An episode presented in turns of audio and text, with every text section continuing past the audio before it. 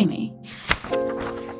Είναι η σειρά podcast με κλασικά παιδικά παραμύθια μια φορά και έναν καιρό σε αφήγηση της Μικαέλας Θεοφίλου. Μια παραγωγή του Streamy. Η έξι κύκνη Μια φορά και έναν καιρό ήταν ένας βασιλιάς που κυνηγούσε στο μεγάλο δάσος. Μαζί του στο κυνήγι ήταν όλοι οι φίλοι του και οι αυλικοί. Κάποια στιγμή πετάχτηκε μπροστά του ένα όμορφο ελάφι.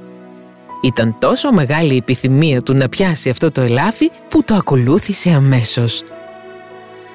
Δεν πρόσεξε όμως ότι είχε απομακρυνθεί πάρα πολύ και βρέθηκε ολομόναχος. Όταν άρχισε να νυχτώνει πια, ο βασιλιάς κοίταξε γύρω του και είδε πως είχε χάσει το δρόμο του. Ανησύχησε, προσπάθησε να καταλάβει πού βρίσκεται. Άδικα έψαξε να βρει κανένα μονοπάτι που θα τον οδηγούσε πίσω στους συντρόφους του. Και τότε ξαφνικά είδε μια γριά, με σκυφτό κεφάλι να έρχεται προς το μέρος του. Ήταν μια μάγισσα. «Καλή μου γυναίκα», είπε εκείνος. «Μπορείς να μου δείξεις το δρόμο να βρω τους συντρόφους μου. Θα ανησυχούν για μένα». «Μάλιστα, βασιλιά μου», απάντησε εκείνη. «Και βέβαια μπορώ. Μα πρώτα θα σου θέσω έναν όρο. Αν δεν τον κρατήσεις, να το ξέρεις, ποτέ δεν θα βγεις από το δάσος. Θα πεθάνεις εδώ από την πείνα. «Και ποιος είναι αυτός ο όρος» ρώτησε ο βασιλιάς. «Έχω μια κόρη», είπε η γρία μάγισσα. «Είναι πάρα πολύ όμορφη. Αν την πάρεις μαζί σου και την κάνεις βασίλισσά σου, θα σου δείξω το δρόμο και γρήγορα θα βρεις τους συντρόφους σου». Ο βασιλιάς αναγκάστηκε να δεχθεί. Η θέση του ήταν πολύ δύσκολη.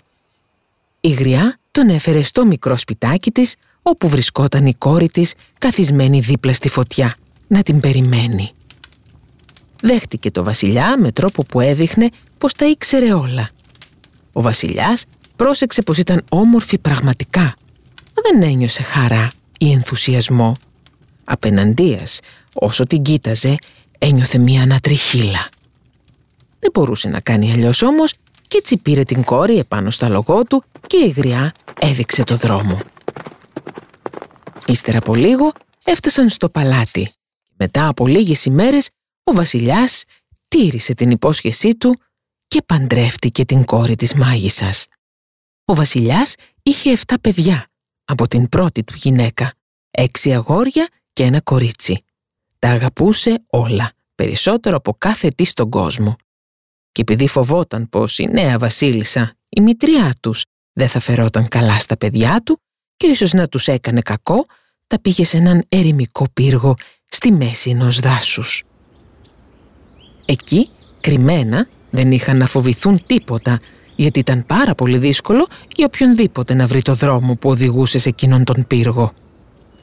Και ο ίδιος ο βασιλιάς δεν μπορούσε να τον βρει αν δεν είχε ένα κουβάρι κλωστή με μαγική δύναμη.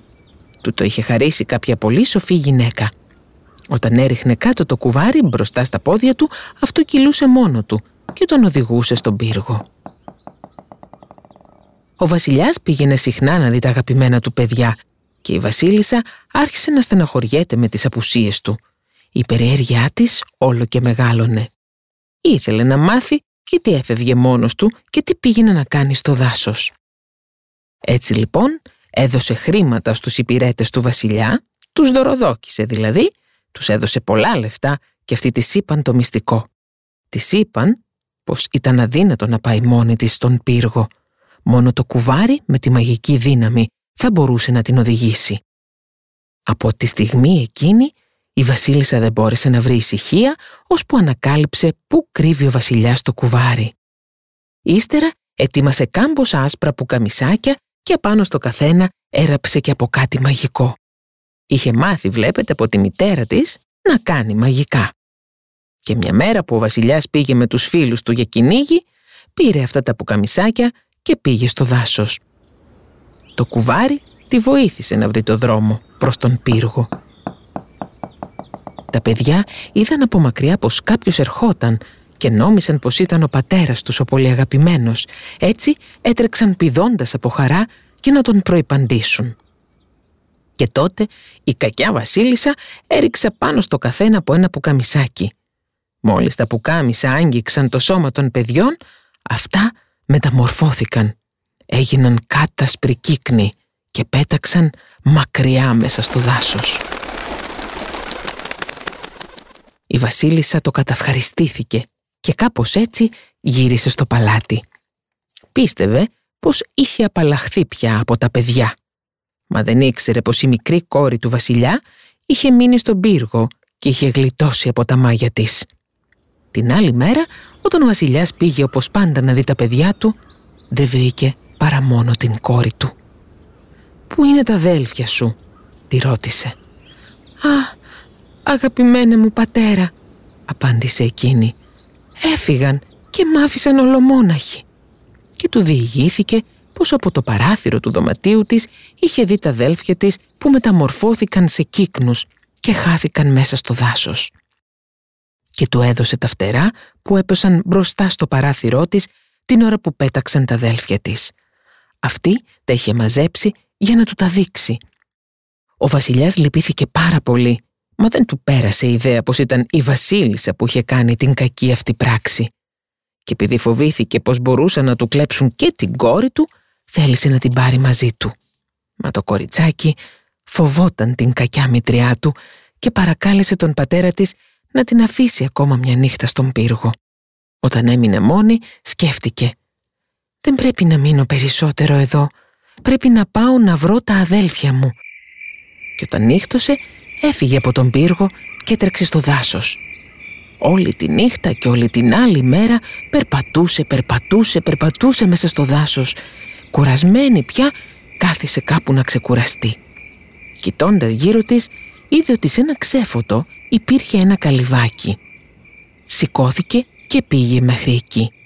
Μπήκε μέσα και βρήκε ένα δωμάτιο με έξι κρεβατάκια.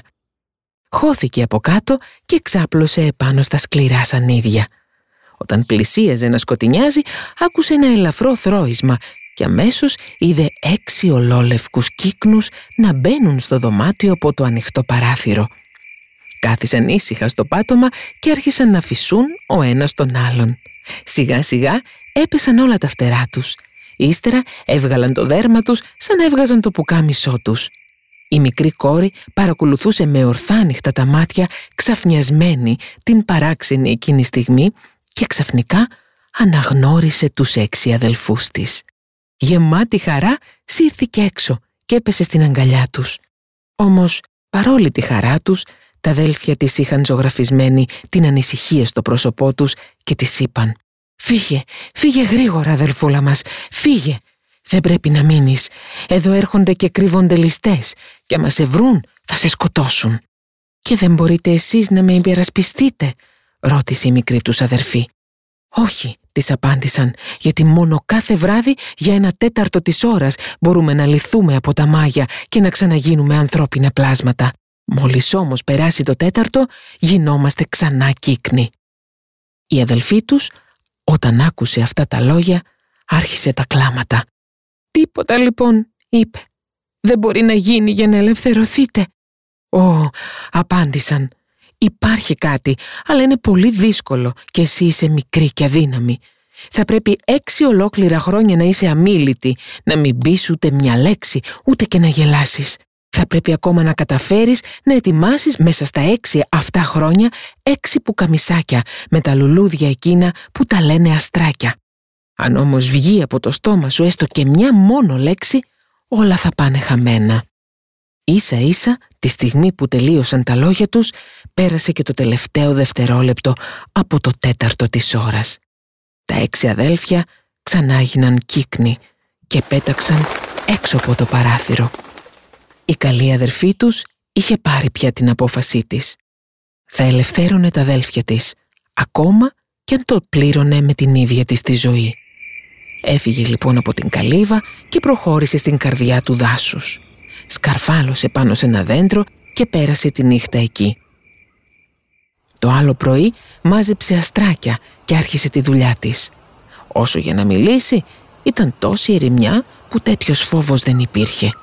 Και έπειτα ήταν τόσο λυπημένη που δεν ένιωθε την παραμικρή επιθυμία να γελάσει.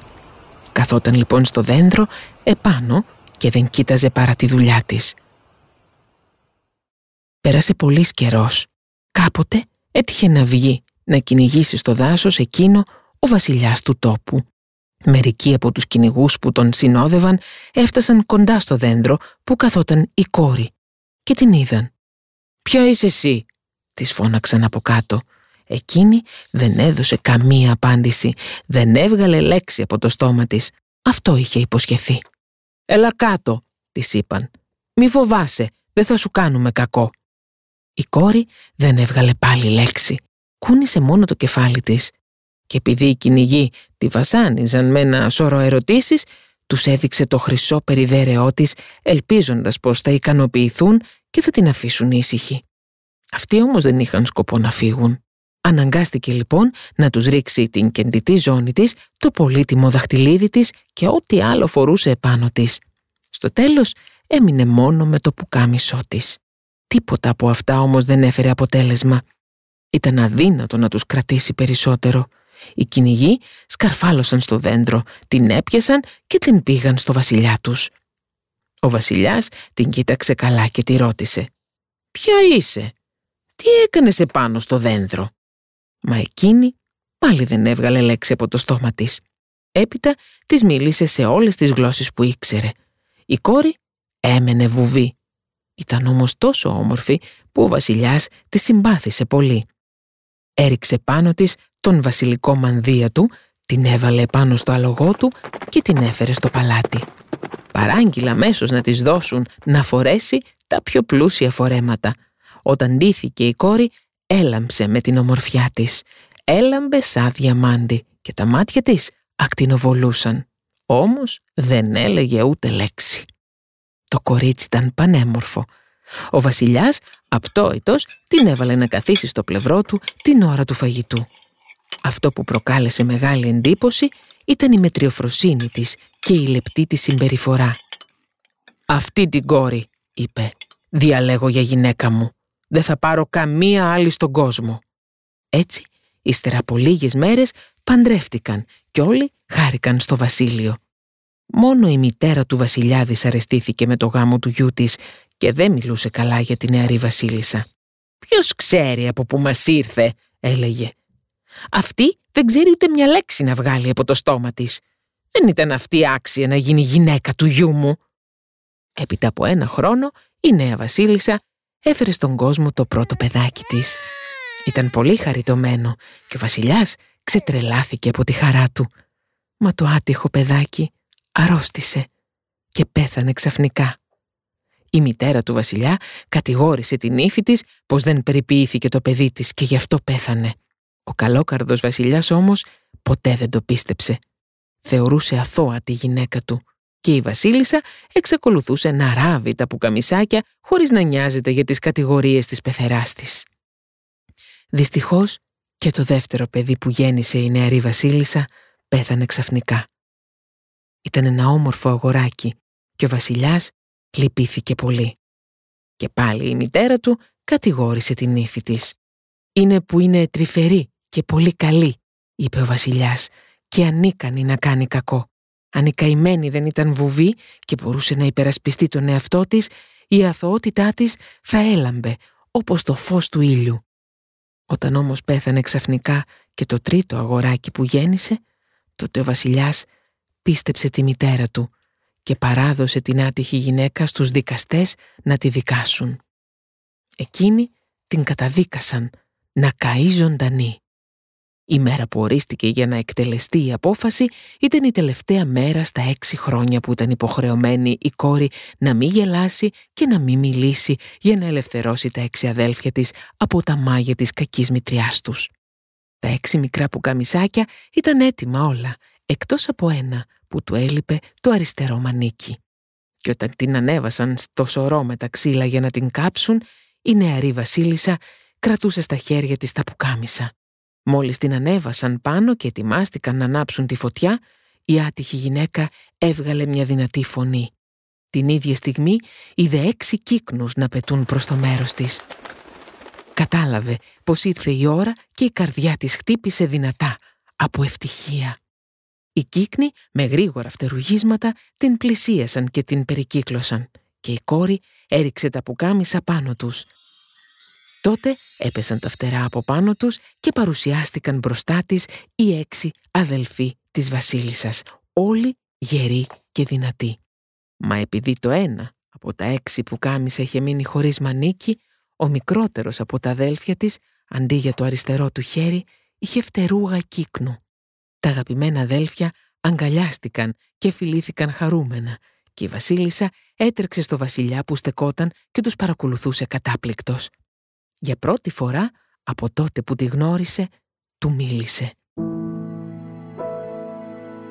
«Αγαπημένε μου βασιλιά», του είπε, «τώρα που μπορώ να μιλήσω, σου λέω πως είμαι αθώα. Άδικα με κατηγόρησε η μητέρα σου. Τα παιδιά ήταν γραφτό να πεθάνουν. Έπρεπε πρώτα να ελευθερωθούν τα αδέλφια μου. Σε παρακαλώ να συγχωρήσεις και εσύ τη μητέρα σου και να ζήσουμε όλοι ευτυχισμένοι. Του διηγήθηκε τότε όλη την ιστορία της και αυτός κατάλαβε τα βάσανα που είχε περάσει για να απελευθερώσει τα αδέλφια της από τα μάγια. Από τότε ο βασιλιάς και η βασίλισσα αλλά και τα αδέλφια της έζησαν καλά και εμείς καλύτερα.